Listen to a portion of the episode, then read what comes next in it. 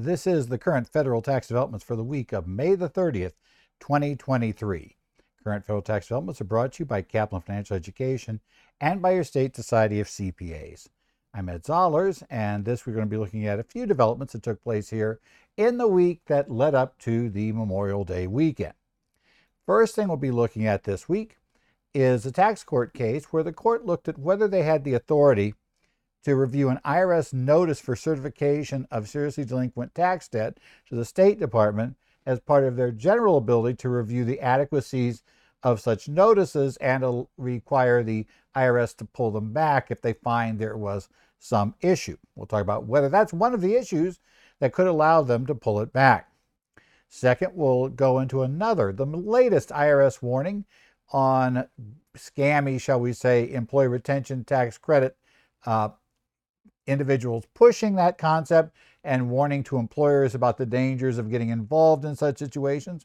This time, though, the IRS did provide some specific warning signs for employers to look at, plus some discussion of methods that those who are going well beyond the limits of the ERC and convincing people that they qualify for it, some of the ways they use to essentially deceive people. The IRS actually uses the term in this notice of victims for the employers who become part of this and talks about ERC mills for the first time.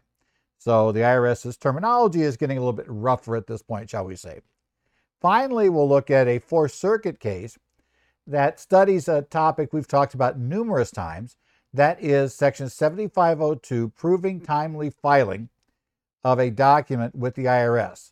And we're going to talk about whether 7502 basically totally supplants the common law mailbox rule or supplements it. We'll discuss, there's been some back and forth, especially depending upon how you look at this. And we'll talk a little bit about some of the nuances here. But in any event, the Fourth Circuit decides that 7502 basically supplants, does not supplement the common law mailbox rule. So common law mailbox rule does not allow you to prove or get a presumption of delivery of a document to the IRS. Basically, the Fourth Circuit has decided that 7502 effectively is the only way that you can get a presumption of delivery, but they do in this case allow the case to move forward, presuming the taxpayer can make a showing, or at least has a chance to make a showing, of actual delivery. And there are some facts in this case where it's possible the taxpayer may be able to make that showing. That's usually one that we say, well, it's going to be very difficult to show the IRS got something if they're claiming they don't have it, which, as you might guess in this case, they're claiming they don't have it.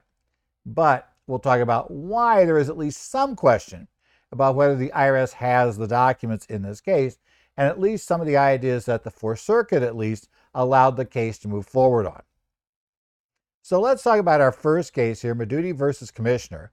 Tax Court published case 160 TC number 13 that came out on May 23rd of 2023.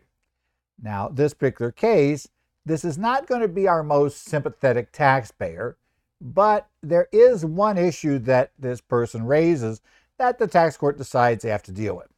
Now, if you're not aware, Internal Revenue Code Section 7345 provides for the IRS to send notice to the U.S. State Department if they have a taxpayer who has a seriously delinquent tax debt. Now, this is basically a tax debt of more than inflation adjusted, $50,000, that's outstanding and certain other criteria are met. Obviously, the purpose of this is to, restrict the taxpayer's use of their passport until they go see the IRS and get the issue resolved and start a payment program or something else that gets this pulled away. So we'll talk, the idea is it's a collection vehicle that the IRS was given. As I recall, this goes back to 2015's PATH Act is when we got this particular thing added. One of the requirements in 7345 is the IRS must provide contemporaneous notice to the taxpayer when they make the referral to the State Department.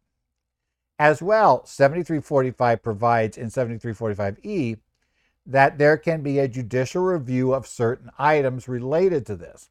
So a taxpayer does have a right to go to court and get a hearing that's separate and apart from things like collection due process hearings and things like that. This is a separate case before the tax court as to whether the IRS properly certified this person as having a seriously delinquent tax debt.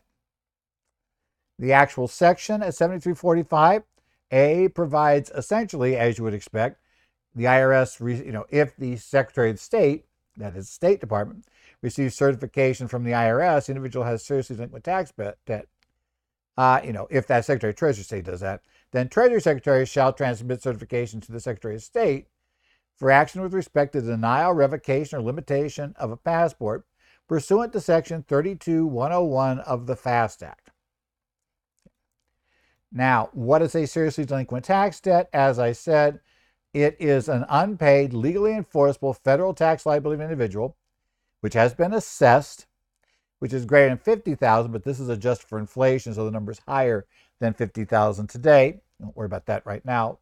And with respect to which a notice of lien has been filed, essentially, and administrative rights with respect to such filings have been exhausted or lapsed, and or a levy is made. So either a lien or levy, notice of lien or a levy has gone out, and with the notice of lien, that the taxpayer's right to basically challenge that have also now been exhausted or they've lapsed. Now, there are some exceptions. It does not include a debt that's being paid in a timely manner, including pursuant to an agreement to which you're a party, basically installment agreements.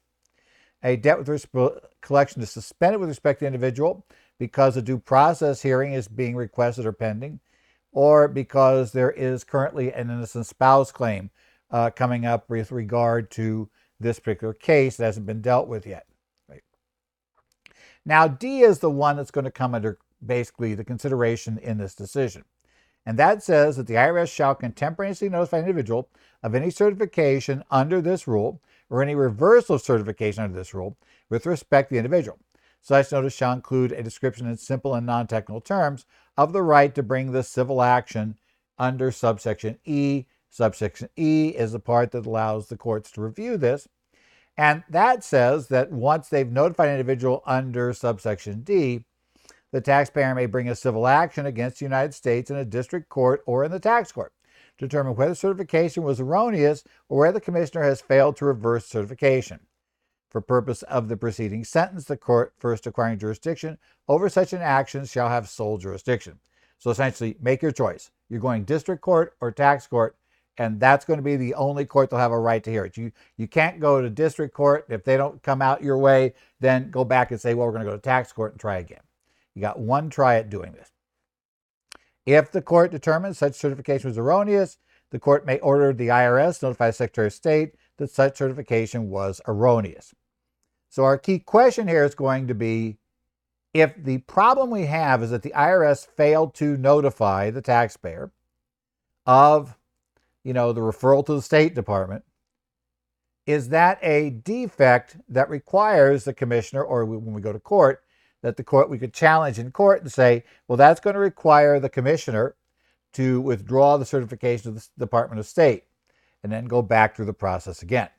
Now, we already had a district court ruling that came down, which has been mentioned in this case, where the district court ruled, nope, that's not really something here. The notification is separate and apart. And we'll talk a little bit about why that's the case, how they rule it. Now, in this case, the taxpayer had failed to file a return for a number of years, right? And so they assessed liability against this taxpayer. The taxpayer did not request a collection due process hearing, okay? And the way they tell it, as the court tells us, that on October 1st, 2018, they certified this individual as owing a seriously delinquent tax debt from tax years 2003, 4, 5, 6, 7, 8, 9, and 12. 10 and 11, the only two skipped. The IRS concurrently set Mr. Maduti at his last known address a notice of certification of your seriously delinquent federal tax debt to the State Department, and at that point, his assessed liabilities totaled $106,346. So we have this notification sent to basically the State Department. The taxpayer filed the tax court regarding the certification, obviously trying to get it reversed because he wants to be able to essentially use his passport, right? The tax court was not terribly impressed with most of his claims. that there was no seriously delinquent tax debt. But they did find one question they hadn't addressed before. Can it consider the IRS's failure to give proper notice? Is that something they are allowed to look into? And at least potentially, if they determine proper notice was not given, to force the IRS to reverse this certification. And it is a question of jurisdiction in this case. Do they have the right to do it? Okay. Now, here's the catch. The court looked at, as the district court did, the specific language in 7435E. And the tax court found that that jurisdiction conferred in that section does not extend to the review of the IRS's compliance with the notice provision in 7345D. It provides the actual ruling, 7345E1 provides that after certification, the taxpayer may bring a civil action against the commissioner in a tax court to determine whether certification was erroneous or where the commissioner has failed to reverse certification. And it says the text of that, as we said from the case in the district court, focuses exclusively on the commissioner's action certifying seriously delinquent tax debts and authorizes our court to determine whether those actions are erroneous. Okay. Now, as that U.S. District Court noted, 7345 does not say a flawed or failed notice renders the certification erroneous anywhere in the actual statute. And they said the structure of 7345 belies such a conclusion. Subsections A and B describe what the Secretary must do to transmit certification to Secretary of State and identify which debts qualify as seriously delinquent debt. Neither one of those two suggests notice is a prerequisite to proper certification. And notes, to the contrary, Section D, which is the notification, says the notice should be contemporaneous with certification of the state, to the Department of State. So logically, it can't be a prerequisite. If we're doing it at the same time that we are basically certifying the state contemporaneous, it's not a prerequisite. So bottom line, we don't have to do that. Now, as we said, it did not exchange the review, and as the tax court just adopted the district court's view here. And they said, look, we don't see any real prejudice against the taxpayer's interest if they don't receive proper notice of certification. There is no, under 7345E, there is no period of limitations during which you have to bring this action before the court. If that certification is still outstanding, you have a right to go back and apparently challenge the initial certification, challenge the status as of today. So the theory is you're not prejudiced. Now, I'm sure somebody might say, well, I might be if I don't, the way I find out about it is I go to the airport to get on a plane for this big business trip, and I suddenly discovered there that my passport's been revoked. But, that's not, and it is true, the statute doesn't really seem to worry about that. That's not the issue. And so the bottom line is the court said, we do not believe our jurisdiction to determine whether certification is erroneous and encompasses patrolling compliance with the requirement to provide notice to the taxpayer in simple and non-technical terms of the right to bring a civil action under this section. Thus, tough luck. You're not getting anything in this realm. Next up, the IRS has yet again come out with another notice regarding warning signs for misleading employee retention scams. Simple steps can avoid improperly filing claims. And this is IRS News Release IR 2023-105, came on May 25th. Probably one of the big differences in this one versus the other one is the wording we're going to find in it and the fact that it gives specific things that to the IRS says, the people you're working with may be scammers if, and they list a number of options.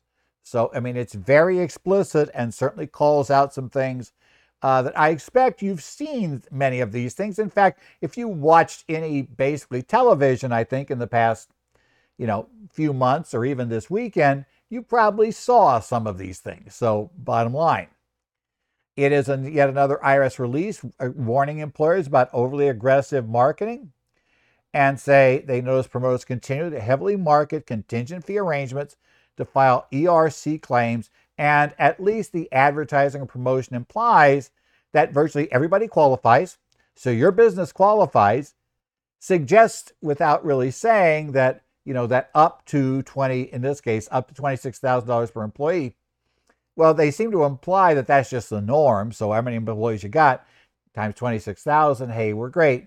And that we can complete a really fast process to determine if you qualify. And so it's going to be like no pain, no excess, not complicated. Yeah, that's the type of advertising you're seeing. And a lot of it is very blatant and out in the very wide open public. So it's not very difficult to find these ads. The release has a quote from the commissioner stating aggressive marketing of the employer tax retention credit continues preying on innocent businesses and others. Aggressive promoters present wildly misleading claims about this credit. They can pocket handsome fees while leaving those claiming the credit at risk of having the claims denied or facing scenarios where they need to repay the credit. Okay. And notes, the IRS is stepping up audit and criminal investigation work involving these claims. Businesses, tax organizations, and others considering applying for this credit need to carefully review the official requirements for this limited program for applying. Those who improperly claim the credit face follow-up action from the IRS. Now, I'm going to take an aside for a second. Just this past week, I watched one broadcast from a firm about the ERC and, the status of enforcement and things happening.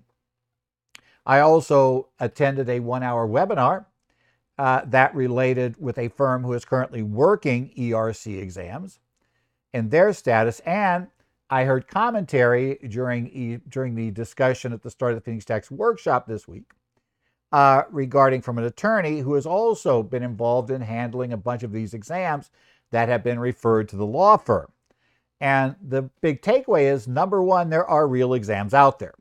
There are people handling multiple real exams out there. In a lot of these cases, the exams are not ones that, they're not things that the firm itself went out and filed for the credit. Now parties are looking to them to help them, deal with this issue and deal with the problem.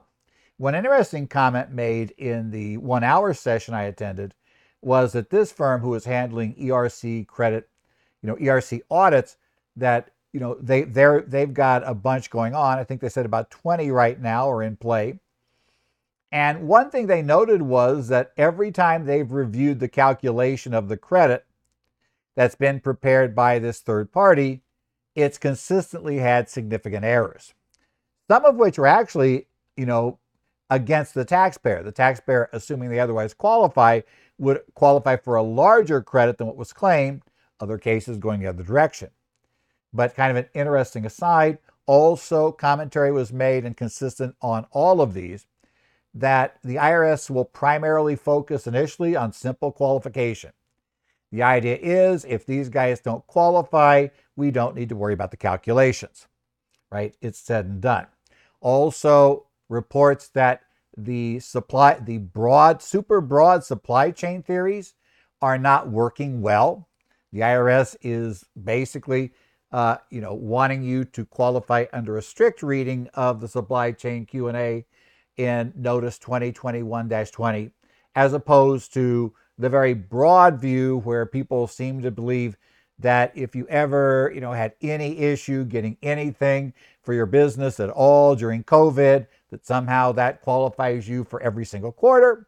That doesn't work. Neither do things that maybe aren't quite that broad, but still are broader than the single source supplier specifically shut down by a COVID order you can point to, right? And you can explain exactly why that had to shut down. You can show exactly why that component is absolutely crucial to your business and really put you at a major disadvantage.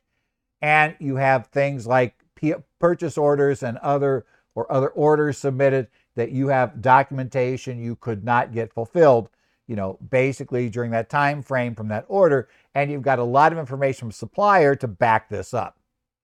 Finally, it's also going to be insanely important to have the actual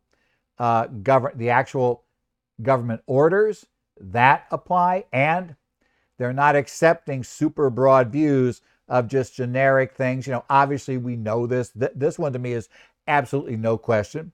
That simply recommendations of the CDC clearly do not apply. They are not orders. The Agriculture Department suggests we all eat various things from proper food groups constantly. That's not a government order to do it. It's not like we're going to be hauled to jail if you don't eat your veggies. But same difference here. That means things like if you're doing it saying, well, you know, the CDC said if somebody was tested positive for COVID, you know, they had to stay away from work for 2 weeks. No, they said they should stay away.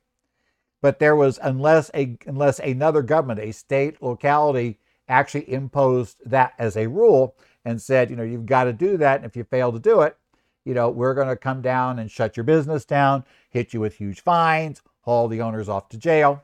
It doesn't work. So be aware of that on that side. Right? The IRS also, in the notice, starts out and reminds anyone who improperly claims a credit, they must pay it back, possibly with penalties and interest. And this is something that you seriously need to consider, or, you know, if you have clients that you think have claimed credits that are questionable, you know, potentially recoverable, they need to understand they could find themselves in a much worse cash position if they have to pay the credit back if the credit was never claimed in the first place. And even if you could get out of the, you're probably not getting out of the interest, but even if you get out of the penalties, they're going to be required to pay back money that they may have believed was simply, you know, available for them to do whatever they want. In fact, I've seen that wording in solicitations I looked at over the weekend, you know, where, oh, you can use that for anything. So if you've taken that $2 million you got for your ERC credit, and you've now used that to invest in a big building, you know, you've got an office building you've added, you've got space you've added, you've got all of this expansion you've done. Well, if they come back and want the $2 million back, you don't have it anymore. It's got a building, which may or may not be simple to sell in the current market. And, you know, can we get the $2 million and how quickly? And presumably you were using that building for something. So yeah, it could be very nasty, even if you get them out of the penalties. And don't forget, representation will not be totally cheap, especially if it turns out that the ERC, the people they're working with, were truly scammers and nobody's answering the phone anymore, which, by the way, has already happened in the reports of a case of the first prosecution that was reported from back in February. You see a lot of reports now on, like, if you look at the Google review for the firm that was involved in that, you're going to notice that, yes, they're not, you know, they're not returning phone calls. Lots of people complaining that, you know, suddenly the IRS showed up and, you know, they had no support, no help from them, end up having to pay all of these penalties. Yeah, you got to watch for that. Okay. So what are the warning signs the IRS say to look out for? Unsolicited calls or advertisements mentioning an easy application process. Well, that pretty much is every single one I've seen. Not totally. I've seen some legits, you know, that make it clear that not everybody qualifies, that you might, no guarantee, and, you know, we can discuss, etc. But way too many of them, because this gets people's attention faster. You don't get people's attention by saying, well, there's a possibility, you know, kind of at least an outside chance that maybe you can qualify, and maybe, you know, and while you could get up $26,000, it's probably less than that, you know, per employee, and, you know, that all the way down the line. And we need to look at all your payroll, and we need to have all these government orders, we need to understand your business entirely. That's not nearly as attractive as an email that says, you know, complete this 5-minute application and we'll tell you instantly if you qualify for all of this. Yeah, that's a little different. Statement that the promoter or company can determine ERC eligibility within minutes. As I said, that sounds a lot more attractive than somebody who says, you know, it's going to be like a 2-week or basically a month-long process to do this, which, by the way, is much more realistic if you're doing it right, than saying you do it in 2 minutes. If there's a large upfront fee to claim the credit, you know, is the fee for them payable when, you know, the IRS approves the claim, or is the fee payable right up front when you submit the claim? Fees based on percentage of the refund amount of the employee retention credit claim. This is by far the norm. Contingent fees, and the IRS makes a very straight and very blunt statement here. This is a similar warning sign for average taxpayers, who should always avoid a tax preparer basing their fee on the size of the refund.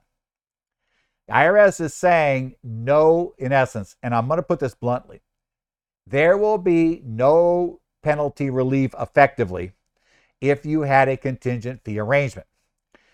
In one of the sessions I was involved, they talked about dealing with this in other credit contexts in earlier years, where various promoters have been aggressively pushing credits, and then people get on exam, and this firm had been involved with representing and trying to get these people out of the trouble.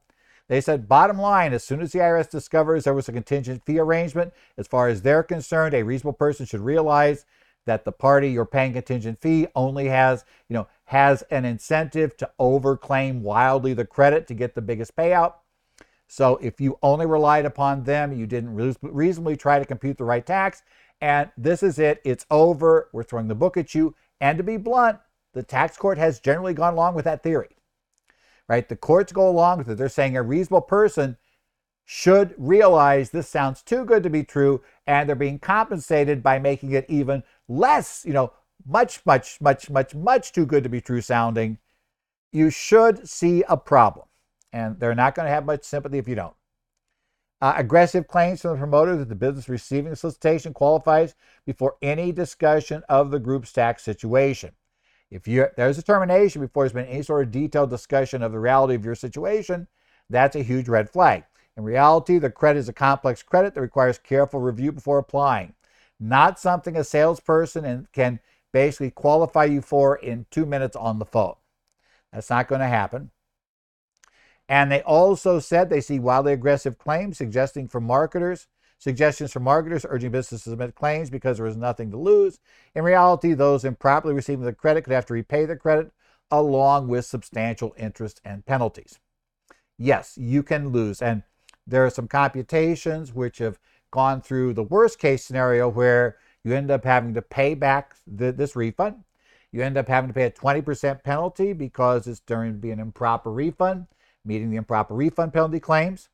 You essentially, have to also, you still eat the fee because you can't find the promoter, right? You have to pay the interest compounded daily while you do this. Oh, by the way, because there was a material misrepresentation of facts in the refund claim, even though your client didn't make the representation, it turns out the promoter did to, muddy the water and try to make it sound good. There's a material misrepresentation. By the way, the statute for coming after the money is 5 years from the date it's paid, not 2. Be aware of that. Material misrepresentation related to a refund claim. The erroneous refund extension of the statute. It's not just fraud. Fraud will get that extension as well if there's a fraudulent claim. And again, we have court cases from a while back showing that fraud does not have to be the fraud of the taxpayer. It could be the fraud of the preparer. Same thing about the misrepresentation. It does not have to be misrepresentation of the taxpayer. The question is whether the refund credit claim had a misrepresentation, not whether the taxpayer was the one responsible for it. So that means it's very, very, very possible that you may be paying back the credit well beyond the time the statute is closed to be able to amend your returns to get the income tax back from the disallowed wages that were, that you used to get the credit. So it can be way more expensive than, just simply, oh, what's wrong? I asked for a $2 million credit. They come back, they say, no, I give them $2 million back and, hey, I'm no worse off. I'm not going to get anything I don't ask. So, and it won't be that bad if I do ask. So, hey, what's the problem? Can be a big problem. Okay. Now, it says the IRS then concludes that section by saying they may rely about eligibility requirements. And in addition, this is something they mentioned before. There is a risk of somebody using the credit as a ploy to steal taxpayer's identity or take a cut of the taxpayer's improperly claimed credit. You're going to be turning over these people that you only know from this email solicitation or from the TV ad they took out. You're going to be turning over to them an insane amount of personally identifiable information on your company and your employees and everybody in the company. That can obviously be misused. So it's not totally beyond the realm of possibilities. And, these things happen because whenever you see this sort of thing, people will set this up. That you could see a scammy operation set up, do a scammy claim, get paid by you, disappear, and suddenly have also then at the end has they liquidated their assets. One of them they liquidated was all that information they liquidated on the dark web to be able to get payments for all of this nice personal identifying information, allowing them to steal the identity of the company and steal the identity of all the company's employees. That won't be a problem at all, I'm sure. Now, the IRS also has ways unscrupulous promoters lure their victims to go along with these things. We see it in aggressive marketing on radio, television, online, as well as phone call and text messages. Okay, IRS is calling that out. Yeah, if this stuff is heavily advertised, it's a problem. Direct mailing, they send out fake letters, and I've seen this one actually. Yeah, I've actually seen this, and multiple people report this one from the Department of Employee Retention Credit. It looks identical to an IRS notice, right? They're made to look like official IRS correspondence or official government mailing with language urging immediate action. So it looks like a government document. Yeah, that's a scam from the start. And that's one I can't believe people, once they're aware it's not the government, don't realize immediately you're dealing with a scammy operation. But sometimes they don't. Leaving out key details, they don't accurately explain eligibility requirement, how the credit's computed. May make broad arguments suggesting all employers are eligible without evaluating employers' individual circumstances. It happens. They say, for instance, there's some obvious things that they often omit. You know, if they tell you that, you know, the actual maximum number is like 33,000, you ever see that number? That is hugely misleading, because only for the fourth quarter, and secondly, this would take a really odd combo of circumstances to be both to have an operating business that operated before February 15, 2020 that could qualify for the first part of the credit, plus have a new business right after that date, you know, a newly operating business that could qualify for after that day's recovery startup business, and that's only 50 grand, and yeah, we get into all kinds of problems. So if they suggest you could get it all the way through the fourth quarter without a huge asterisk on the fourth quarter of 2021, you really should ask questions. And they may not inform you about the need to reduce wage deductions based on the federal income tax return. This, as I said, can cause a domino effect of tax problem for the business if that return is not basically amended. Oh, and by the way, all the parties who have handled exams say right up front, the IRS is going to ask for a copy of the amended returns to see those amendments and their position. At least a couple have reported a suggestion. The position is that if you haven't filed that amended return, which should have been filed the same time you filed the claim, that could put your claim at the very least on long-term hold. And in denial, if you don't get that done, and maybe it'll just be denied, you know, well, if you don't do this, we're going to deny it, period. And if you do this, we may still deny it. You know, one of those sorts of situations. But it's there. Also, many promoters don't tell employers they can't claim ERC on wages that report as payroll costs if they obtain Payroll Protection Program loan forgiveness. So that would really be two major red flags. They don't mention having to go back and fix the old tax returns, and they don't talk about the PPP loan program. Anybody who doesn't do that, they seriously don't understand the program. There are other signs that as a tax pro you recognize instantly. For instance, I saw one this week I saw on the web, I was looking at them, and this one suggested that the date to file your claim for refund, you know, is going to start closing down, you know, basically based on quarters. So we're going to start losing them this year. And it's like, no. You know, we're going to lose 2020 on April 15th of next year. And we're going to lose 2022, or I should say 2021, on April 15th of 2025. And you're just going to lose them in blocks on that time. They're not going to be going by quarters or by payrolls or by anything else. And if you have somebody who claims to be an expert in this area that doesn't understand that basic point about the statute for filing the credit claim, yeah, that's a huge bad sign. No way around this, right? How do businesses avoid being a victim? Well, they suggest something we'll probably like is to work with a trusted tax professional. Now, this is something I do see a problem for tax professionals in, because unfortunately, I know too many tax professionals that just said, well, I'm not going to handle those. Well, if you told your clients you're not handling them and you don't do anything about them and you know nothing about this, then your clients are all set up to be victims. I mean, I think we have an obligation here if you're doing business tax work. And the IRS takes this position too, OPR does.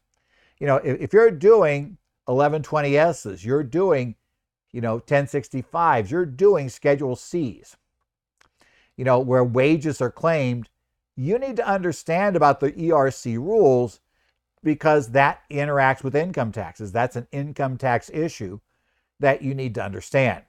And I think you need to be at least able to maybe not file the claims necessarily, but you need to be able to explain the claims, recognize the claims, and do a very good initial review of does your client qualify. Remember, you've gotten the two ways in.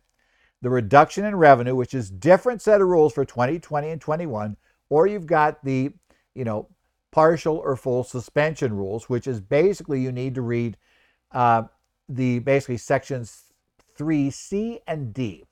There's about, I think it's about 7, 8 pages that has the Q&As that talk about what's a government order and it talks about what is a full or partial suspension. That's the entirety of the guidance.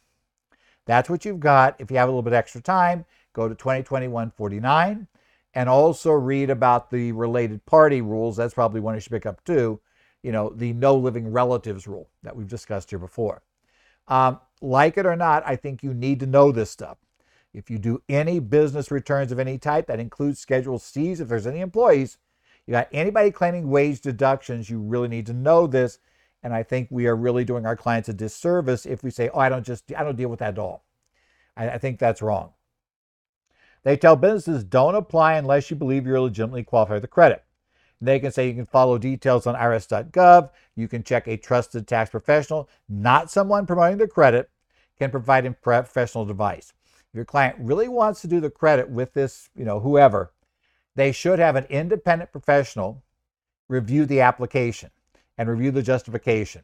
Somebody who is not being paid based on, they get paid more the bigger the number, who basically is just independently going to look at this and will give an independent review of what they think about the claimed credit.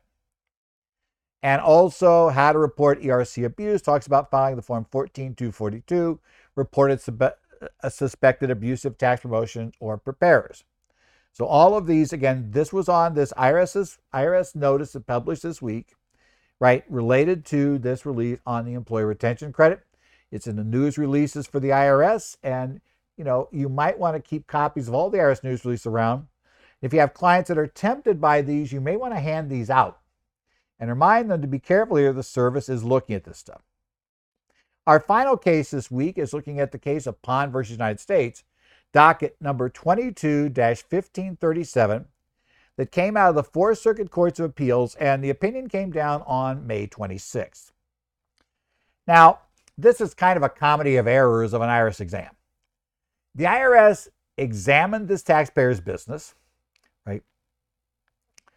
And their actual internal work papers showed the business that in essence, the taxpayer had overpaid taxes. But somehow, in writing up the exam results, they managed to turn this overpayment into a balance due.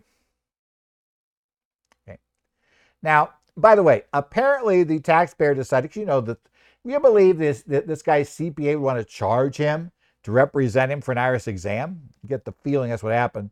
I don't know. It never said that, but presumably because eventually a CPA arrives on the scene who actually looks at this stuff and then figures out what's going on. But apparently that CPA was not around for this. I'm assuming the client decided to try to take care of it himself, probably to save fees. This tax saving is going to really do him a lot because the legal fees are, at this point, have to be killer trying to fix the mess he made. But we'll talk about that in a second. Okay. What compounded the problem was the IRS bills him for what should be a refund, and the taxpayer goes ahead and just pays the amount due, pays what the IRS says is due. Okay. It affects two tax years, 2012, 2013. Okay, so far, so not so good. After he's paid everything, at some point, a CPA does look at it, right? He finally gives his information to a CPA who takes a look at this and goes, Mr. Pond, can you come over here for a second? You see this amount here? This is what they owed you.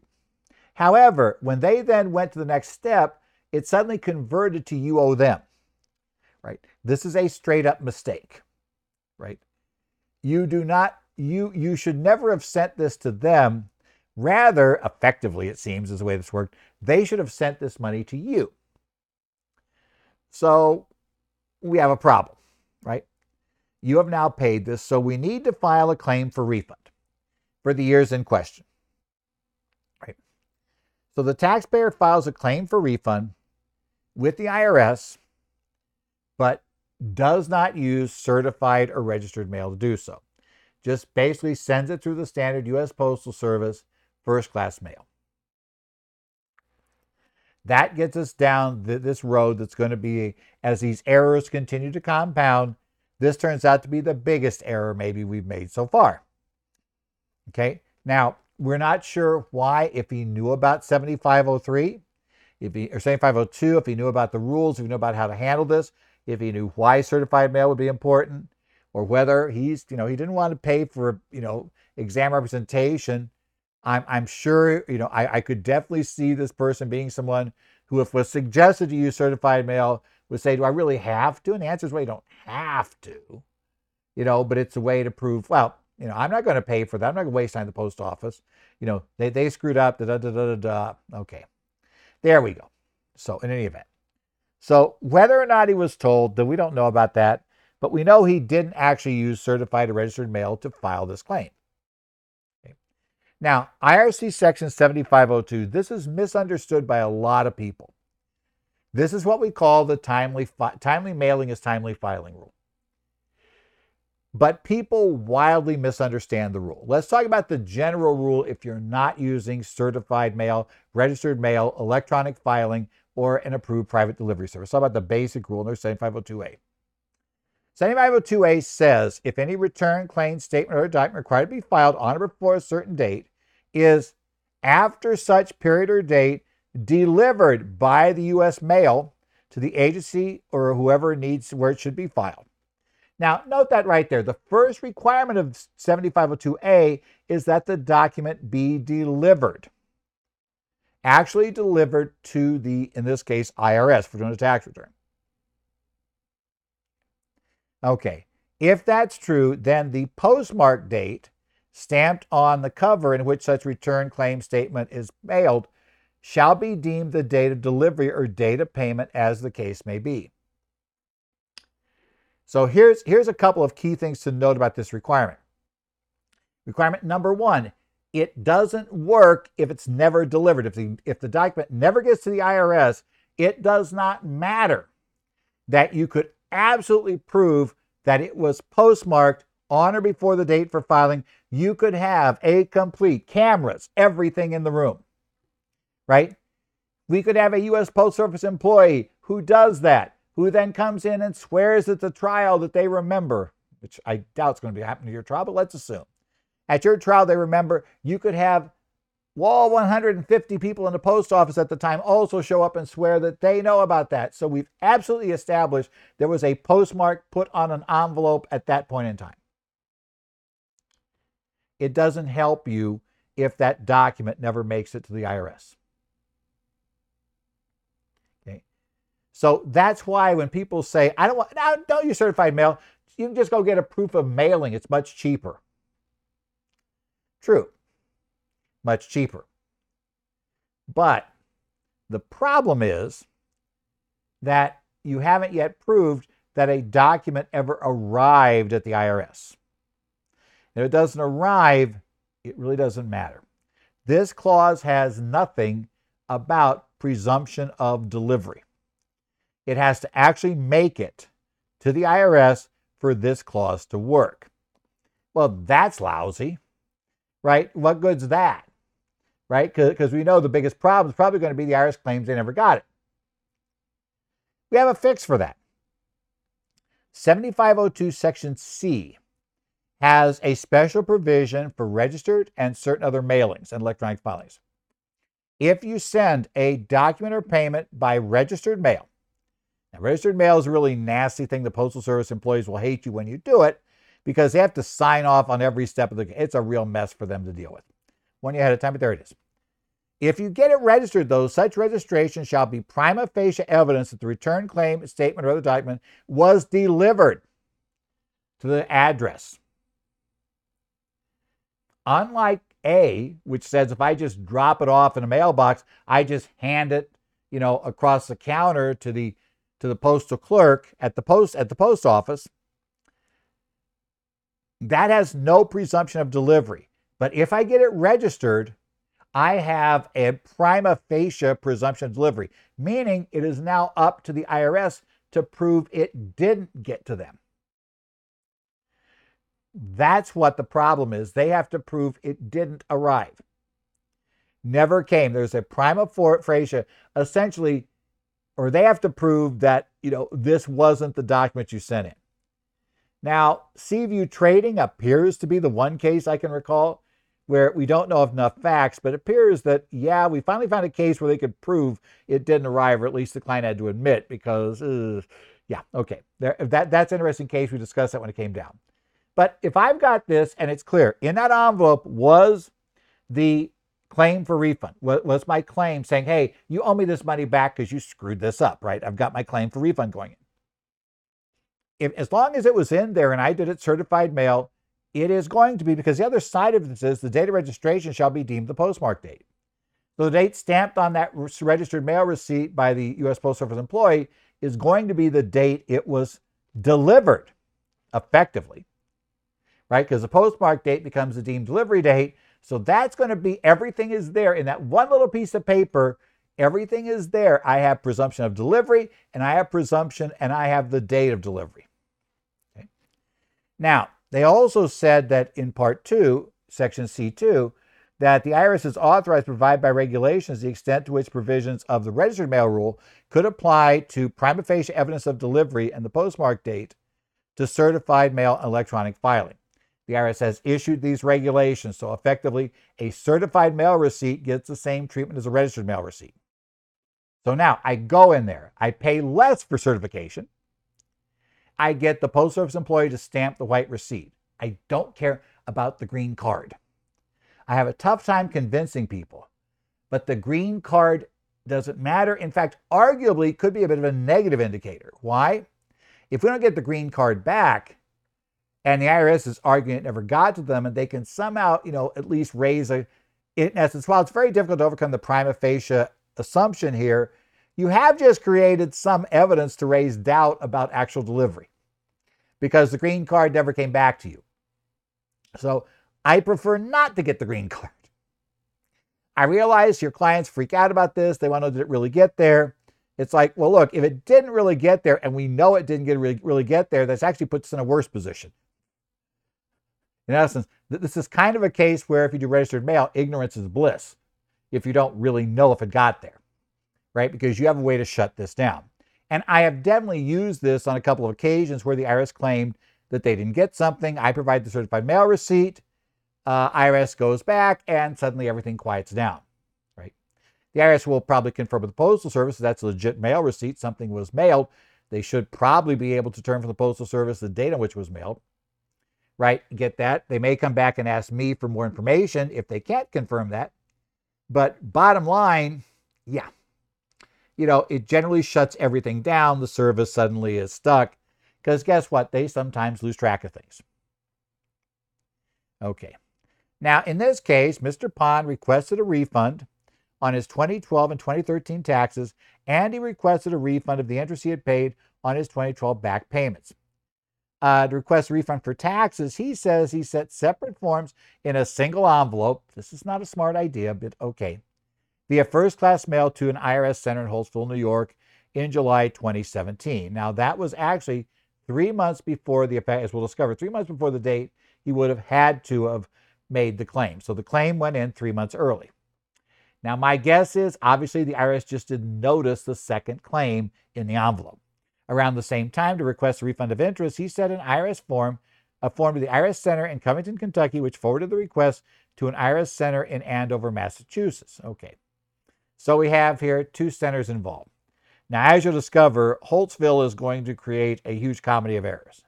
Okay. So we have all of these communications. He gets a refund on 2012 taxes and of the interest he paid, but not on his 2013 taxes. Now, I first heard back from Andover in September about his interest refund request, right? They had received his request, wanted to copy his refund claim for 2012 taxes to confirm he was entitled to the interest refund.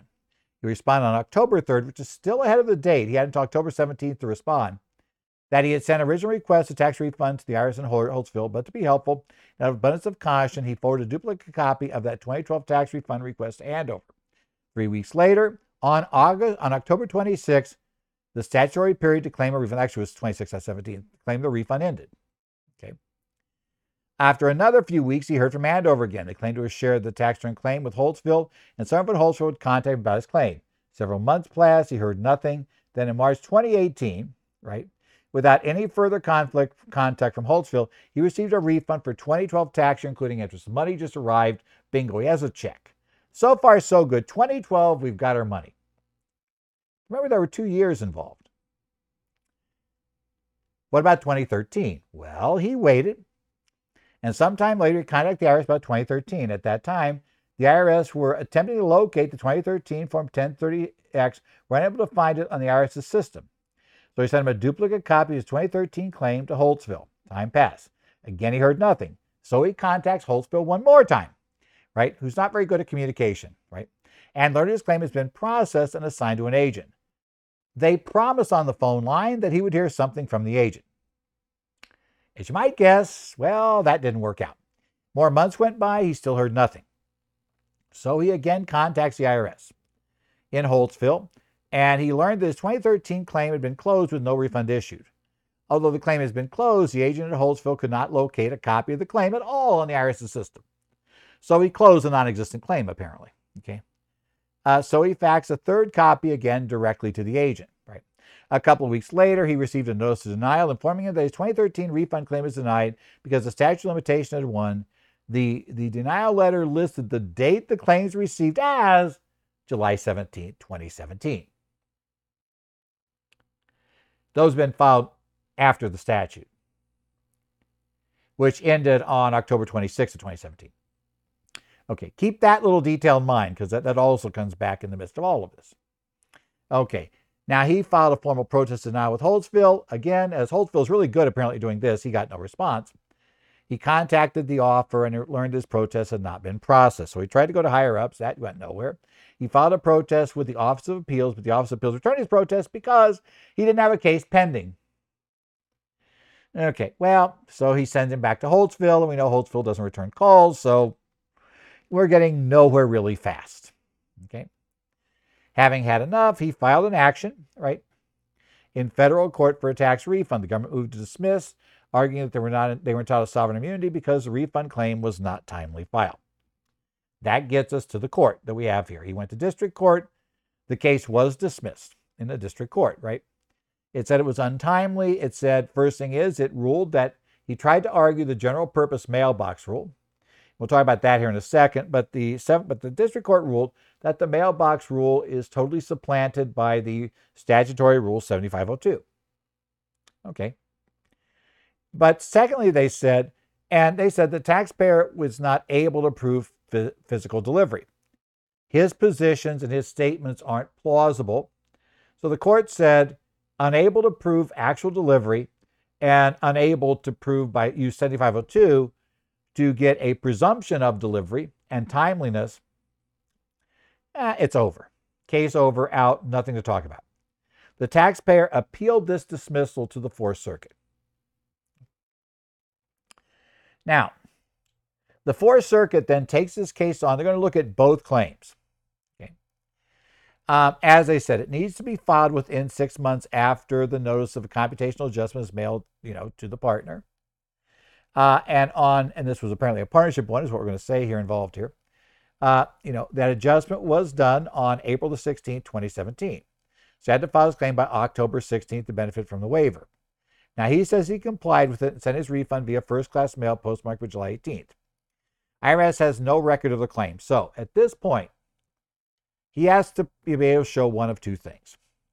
That he either can rely on a presumption of delivery, or he can plausibly allege, physical delivery, right? So, if either one of those are true, then his case can move forward, or at least potentially can move forward.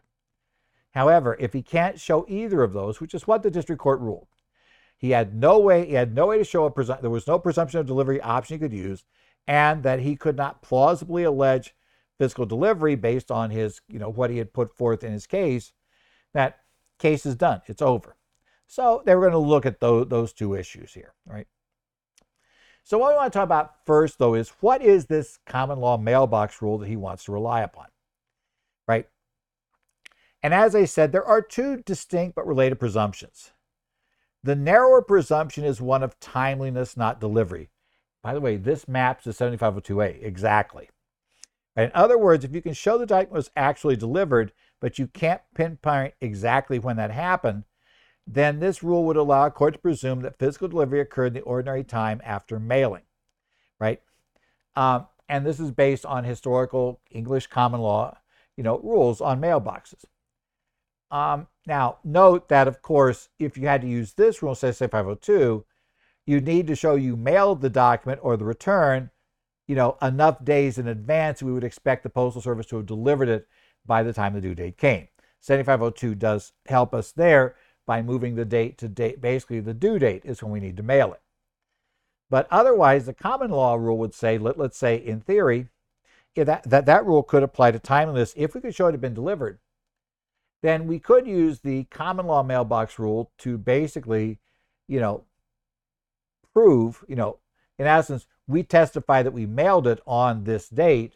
And as long as that date is enough days ahead of the due date, then there'd be a presumption it got delivered. As long as, the only fight would be over whether we mailed it or not. As long as we produce proof that we mailed it, basically, in time for it to reach, if expected to reach its destination by the due date, then it's presumed to be delivered.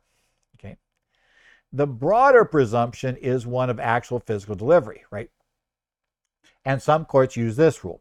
In that case, proof of proper mailing of a document gives rise to a rebuttal presumption that documents physically delivered in such time the mail would ordinarily take to arrive. In that case, again, same basic rule. Now we don't need to go ahead and prove it ever got to, whoever we mailed it to. We just have to show we took our steps to mail it, and the court would presume that it had not only been basically timely mailed, or had timely arrived, but that it had arrived. And if you'll notice, this is what we see in 7502C. This gives us a presumption of timeliness and a presumption of delivery. Okay. Now, they both come from the traditional mail, they're variants of traditional mailbox rules for the common law mailbox rule. Now, the question became, once Congress put in a statutory mailbox rule in 7502, does that simply supplement the common law rule? So this is another way to prove it. Or does it supplant it altogether? And I note that courts have split on the question. Now, this case does not discuss the fact the IRS issued regulations well after these cases they cite were resolved that essentially, provide that 7502 is the exclusive means to prove timely filing, at least for anything mailed.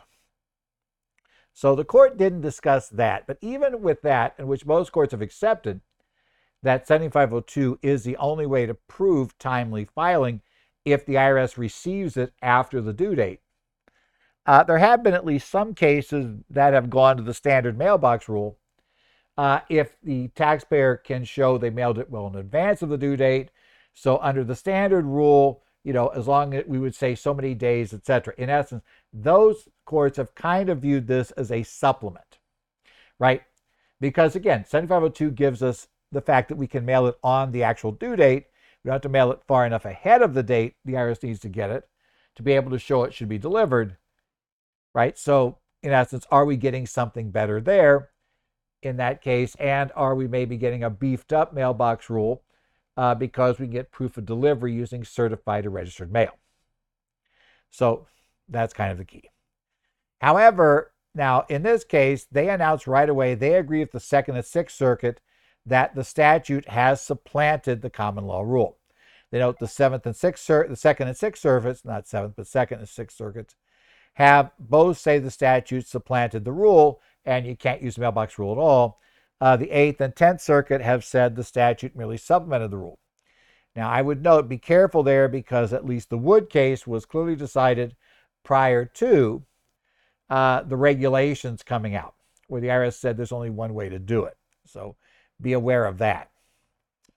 Now the question is, how do we decide? And so the court starts a discussion about the ways we might look at whether the statute changes.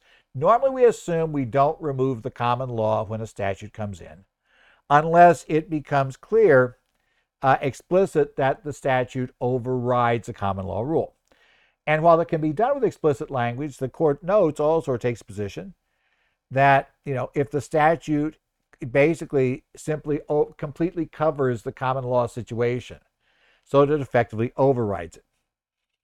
And their position in this case is that even though it didn't expressly say the common law mailbox rule doesn't apply, it 7502 deals with everything both variants of the common law mailbox rule deals with. And so the court concludes, therefore, it serves to supplant, render irrelevant, the traditional mailbox rule, and 7502 becomes your method of obtaining mailbox rule protection. So basically, drop it in the mailbox, you know, drop it by the post office ahead of the due date. You still have to show delivery, right? If you, however, drop it in the post office, you know, if you get your certified receipt, you know, you do it certified or registered. Remember, you do have to get that receipt stamped by your postal employee. Do not make the mistake that happened in a case a few years ago where the taxpayer went to a mailboxes, etc., or UPS store and got the employee behind the counter to just give him a receipt. And, oh yeah, because what they do is they then go to the post office and do the certified mailing. Well, turned out the teenager there had something to do that afternoon, so he didn't take the certified mail in that day. He took it in the next day, so now he had perfect proof he'd mailed it late. Probably not what he expected to get, but is what he got. Okay.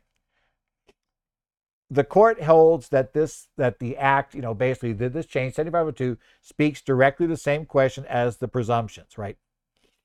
It does provide a complete, they say, a slightly narrower set of mailbox presumptions, and it supplants the common law without need for an express statement or unavoidable conflict, saying you had to use 7502, right?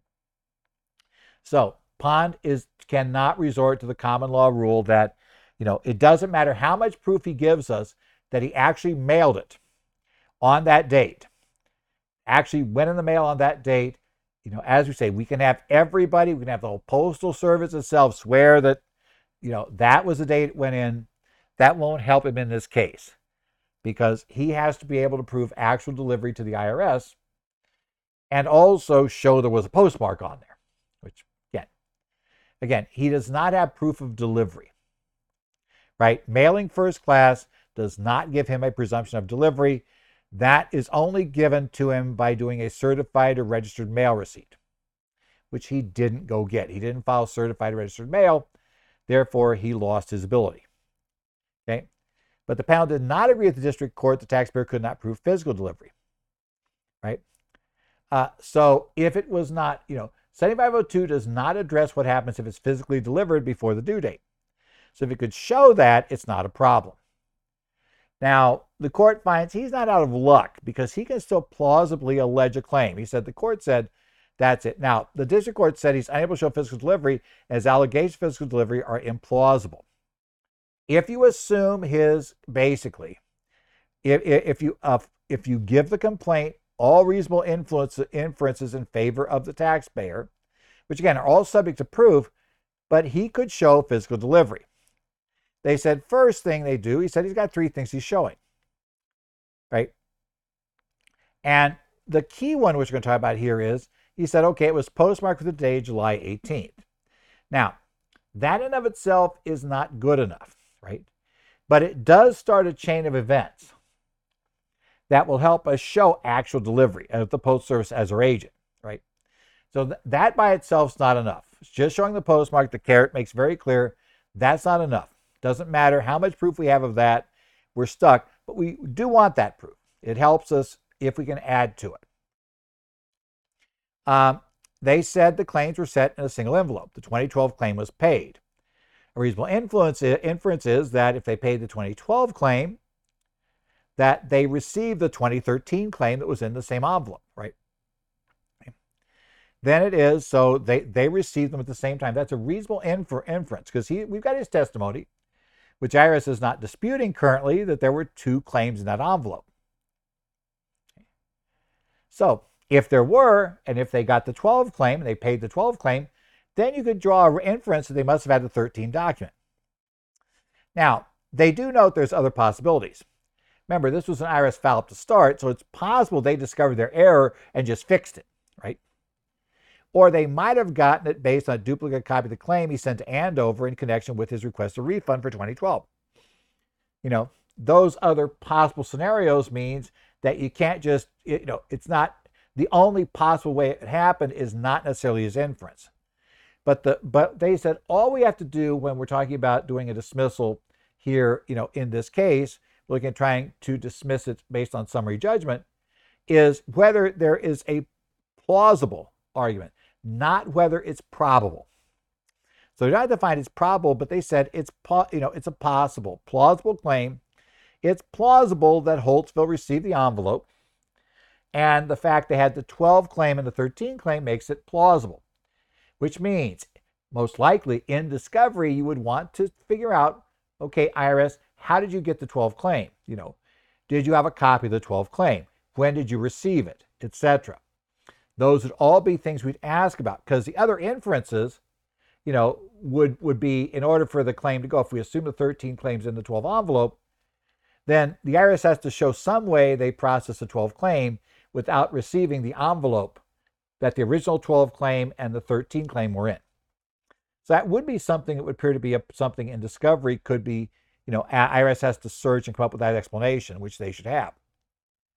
Finally, he alleged letter received from the IRS denying his claim listed the date of claims received as July 17, 2017. The court says you just flat out can't ignore a document from the IRS that, if you just take it as true, is conceding, if you take it true as written, is conceding they got the claim in time. Okay. Now, the government responds this way, as they said, with a great deal of hand waving. I love that. It says that, look, the taxpayer claims it could not have been delivered on the 17th based on the taxpayer's own statements. He alleged he signed the claims on the 17th. He did not place them in the mail until July 18th. A letter cannot arrive the day before it was sent. And then the judge decides to get a little cute. And he has a cross-reference to Stephen Hawking's Brief History of Time that did explain it might be possible to arrive at destination before departing. However, skipping that little comment, you know, the government claims the IRS obviously put the wrong date on the letter. It was a simple mistake. They said there was an explanation. The agent who authored the denial letter was surely referencing a later copy 2013 claim that Pond faxed over well after the deadline and just showed that date. Okay. But, okay, except the fact that, yes, assuming that Stephen Hawking's, that we're not doing backward time travel, right? We're not going to go through Stephen Hawking's theory, and we somehow we pulled that off and made it not just theoretical, but actual. Which, as far as I remember, Stephen never, you know, Stephen didn't do, right? We would have heard about that. The IRS used the wrong date does not mean they have received a copy of the return. Obviously it's the wrong date, right? We'd say, okay, that's it. Pronounced he got the date from subsequent facts, but it's possible he got the date from the original and timely filed copy of the 2013 claim. And if that's the case, it may have been received before the deadline. And, you know, as I said, we're going to give some credence here. As Pond notes, they claim to have given the comedy of errors by the Holtsville Service Center using the date Pond signed his 2013 amendment to return as the date of his claim was received would be the least egregious error committed by the IRS in this refund saga. Everybody has a bit of sense of humor about this, huh? Probably the IRS isn't laughing about this, but still there. In any event, at this stage, we need not conduct a searching inquiry into why the IRS listed a timely date of claims received. It just matters they did so. Again, probability is not, it's not, plausibility does not require probability. Okay. So they said, look, district court, this is a clear error. You know, the fact they couldn't find it, the fact they attempted to find something doesn't mean it wasn't in the system or never had been in the system. There are lots of ways that we could discover, like I said, if we discover that 2012 claim was processed from the envelope that was postmarked on July 18th, then things are messier for the IRS to explain from this point forward, right? At that point, it becomes more problematical for the service because there's other evidence suggesting they had it. You know, explaining how did you get that, where did it come? You're probably also going to want to attempt to get that employee in there. And, well, why did you say the date received was July 17th? You know, what was going on there, right? How does it go? Again, so it's plausible. Now, you know, If that's true, then his suit falls within the jurisdiction waiver. So the district court has to hold a hearing to now look at the evidence to see whether or not, you know, Pond can establish, reasonably establish, that it was in the IRS's possession. And that IRS's own letter is going to be used against it. And I suspect also they're going to be looking at how did that, you know, how did the IRS get the 2012 claim they paid? Where'd it come from? But the real thing to take from this, and this is really the practical takeaway is, and as the court concludes, there is no reason Pond should be in this position. And this is something you need to tell your clients. He cannot rely on a presumption of delivery because he didn't use registered or certified mail. Because the statute speaks clearly presumption, it displaces the common law presumption that did it. As the court concludes, Pond could have mailed this claim by registered or certified mail and then be protected by the statutory presumption. He chose not to do so. So that's why he's got this mess of having to show physical delivery. May not be fair, but it's what's happening here. Be sure anytime your client's filing with the service and they don't want to use electronic filing, make sure you tell them that anything mailed to the service should be mailed using registered mail. Get the white receipt, go to the post office, get this done. Do I have to? Which I know you're going to hear. And the answer is you don't have to. But if the IRS claims they never got it, you're probably out of luck. Because, you know, Mr. Pond had a few things happen that made it possible for him to prove it. Your client probably won't have those things happen.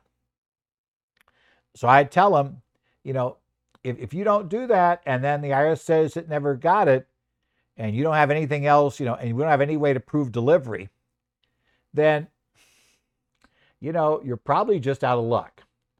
So, you know, don't come back whining to me about the fact that we didn't know about this or this happened. You don't want to go down. You don't want to file it that way. That's fine. You don't want to file electronically because that's against your idea. I don't want the government knowing all this stuff about me. So, okay. But don't come whining to me then when it all comes apart and you get penalized because you're unable to prove timely filing. This has been the current federal tax developments for the week of May the 30th. Hopefully you had a good Memorial Day weekend.